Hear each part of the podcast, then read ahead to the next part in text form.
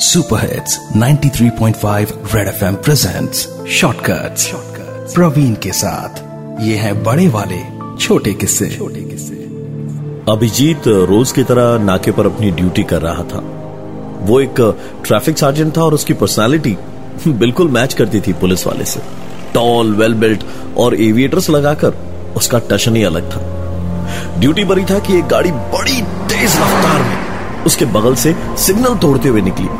उसने तुरंत अपनी बाइक स्टार्ट की और उसके पीछे लग गया।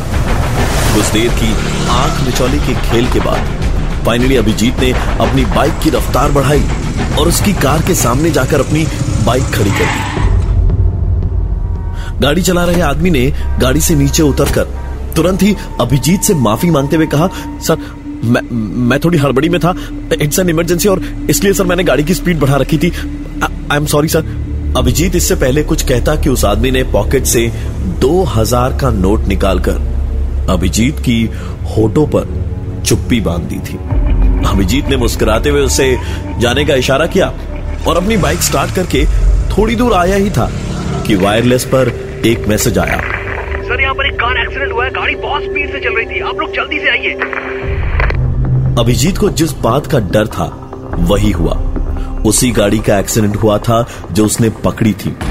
और पैरों, तले ज़मीन अभिजीत की तब निकली, जब उसे पता चला कि इस कार एक्सीडेंट में गाड़ी के सामने आकर मरने वाली कोई और नहीं, खुद अभिजीत की बीवी थी।